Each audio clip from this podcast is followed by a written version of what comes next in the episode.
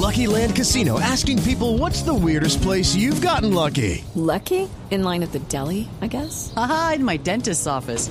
More than once, actually. Do I have to say? Yes, you do. In the car before my kids' PTA meeting. Really? Yes. Excuse me, what's the weirdest place you've gotten lucky? I never win and tell. Well, there you have it. You can get lucky anywhere playing at LuckyLandSlots.com. Play for free right now. Are you feeling lucky? No purchase necessary. Void where prohibited by law. 18 plus. Terms and conditions apply. See website for details. Hemos invitado al doctor José Manuel González. eh, es un sexólogo, psicólogo muy reconocido en el Caribe, eh, que nos acompaña siempre, es director del centro Sepsisex. Nos ha acompañado en estos temas difíciles. Doctor González, muy buenos días. Buenos días, mujer. Mire, estoy muy contento de que estén afrontando esta papa caliente, que Sí. es este tema complicado. Sí, es una papa caliente. Ajá. Eh, mira, eh, la experiencia mía, en primera instancia, me gustaría hablar de, de lo que he visto. Sí. La experiencia mía es que tanto en el interior como en la costa caribe el fenómeno se está dando. Y de hecho, las parejas que yo he atendido en Bogotá me muestran de que es mucho más común en el interior que en la costa caribe.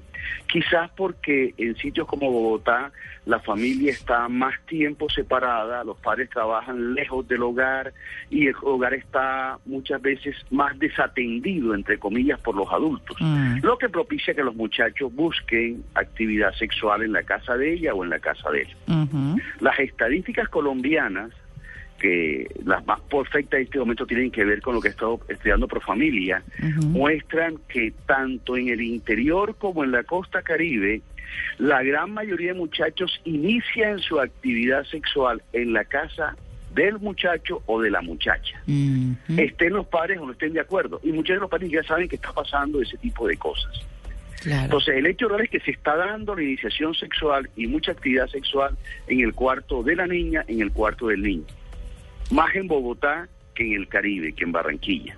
Es como más Ahora, fácil. cuando los padres se dan cuenta Claro. que es más fácil en Barranquilla, porque en Barranquilla las distancias son más cortas, la gente es más fácil que se quede en el hogar y hay menos, menos mujeres trabajando. En Bogotá hay más mujeres trabajando, Mm. las distancias son muy largas, o sea, el papá regresa a la- y la mamá a la casa regresan a las seis y media, siete, ocho de la noche, si no hay, si hay trancón. Mm.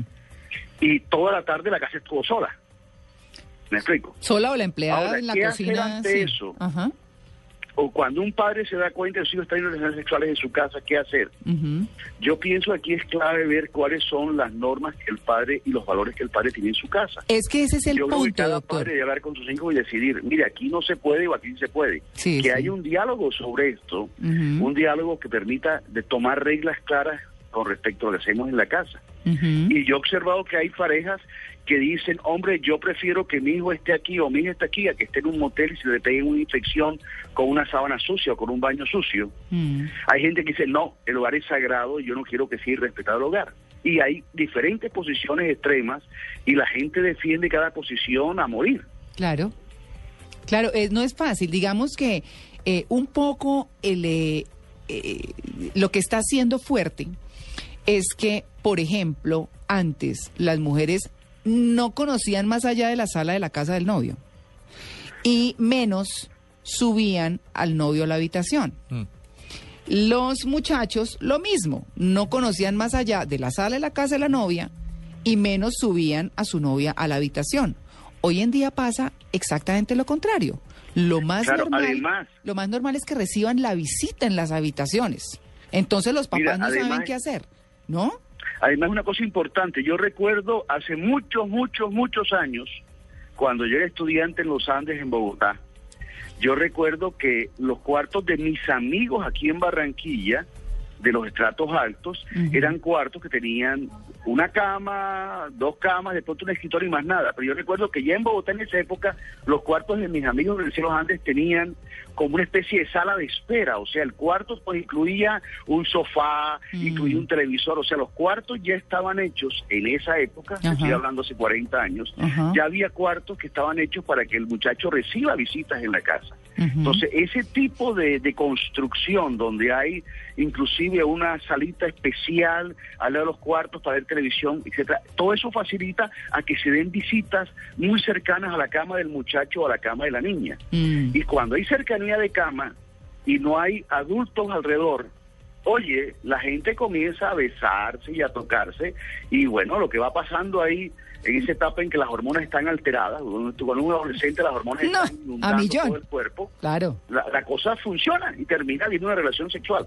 Viene- Estén los padres de acuerdo o no estén de acuerdo.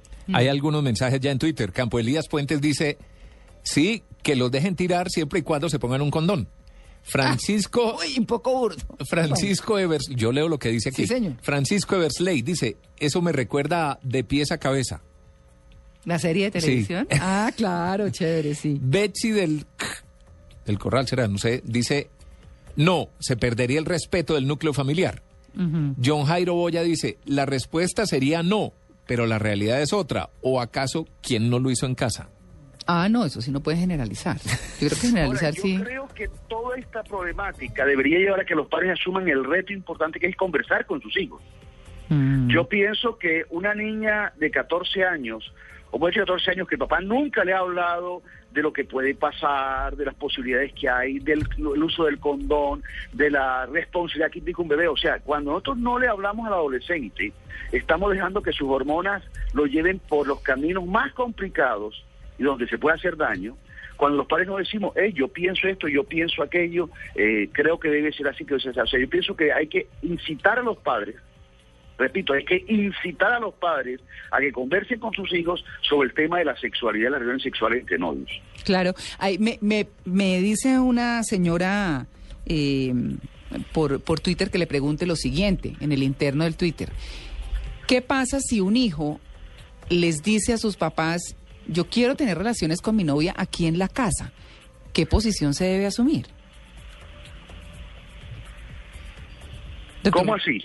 Sí, es decir, si el muchacho tiene la apertura de decirles a los papás, oiga, pues yo Mi quisiera... novia va a venir aquí, yo quiero estar con ella. Exacto, ¿puedo utilizar mi cuarto? Es un poco eso. Yo pienso que esa pareja de padres primero debe alegrarse.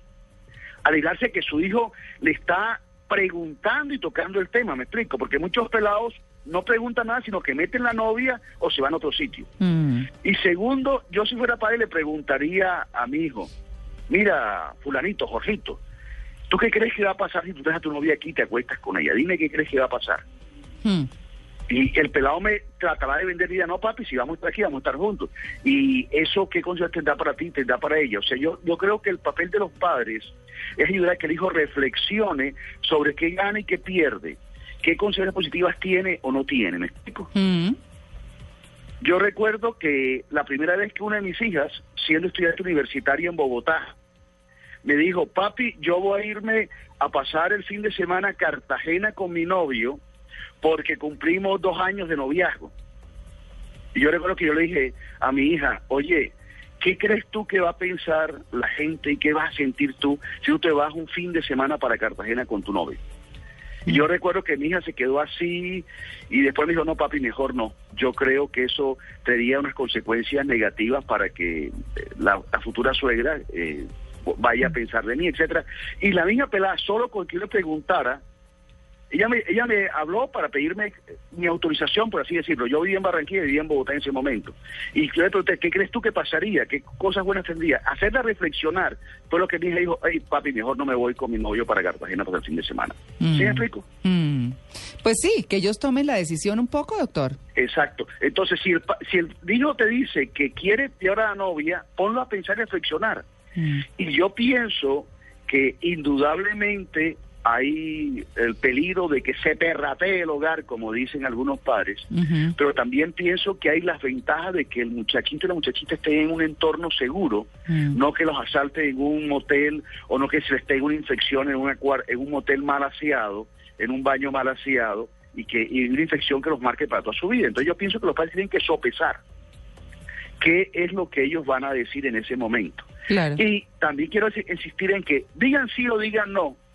El papá no puede estar todo el día en la casa cuidando que el tipo no meta a la novia. Ah, sí, eso sí. Eso Los que trabajan todo el tiempo y en ciudades como Bogotá, en Barranquilla no fallo, en Barranquilla uno llega a su casa en 30 minutos, 40 minutos, pero en Bogotá cualquier oficina puede llevarte dos horas para llegar a tu casa. Entonces, hasta ocho de la noche la casa está sola. Oye, eso es, Claro. Ahí está. es complicado. Claro. Bueno, pues ahí está el tema, se los dejamos. ¿Hay más Twitter, Tito? Con... Eh, Ahí me gustaría, creo que sería importante Ajá. que pudieras al final de, de la mañana de hoy Ajá. dar una estadística de cuántos padres dijeron que estaban de acuerdo y cuántos que que estaban de, no estaban de acuerdo, porque yo pienso que este punto de discusión es bueno para que los padres sepan que está opinando la mayoría de los padres. Claro, por supuesto. Pues bueno, ahí está el tema. Ya lo tienen ustedes. Ustedes permitirían que sus hijos tuvieran relaciones sexuales en su habitación, en su casa. Ese sería. Jorge Guzmán dice, claro que sí, prefiero saber dónde están y con quién, que imagínatelos en sitios, o que imaginártelos debe ser en sitios públicos que pueden ser peligrosos. Ada dice, ay, a nosotros qué se nos importa eso. Así dice tal cual. Dice Jimena, aún no tengo hijos, pero no, permite- no permitiría que hagan lo que yo hice. Ahora entiendo que es una falta de respeto. ¿Ve? No dejaría que hagan lo que yo hice. O sea, dice. lo hizo, pero no lo recomienda. Sí. Mm. Eh, Gabriel González dice, yo sí estoy de acuerdo porque mi hijo me lleva una para mí. Bueno, ahí, señor, un poco libertino.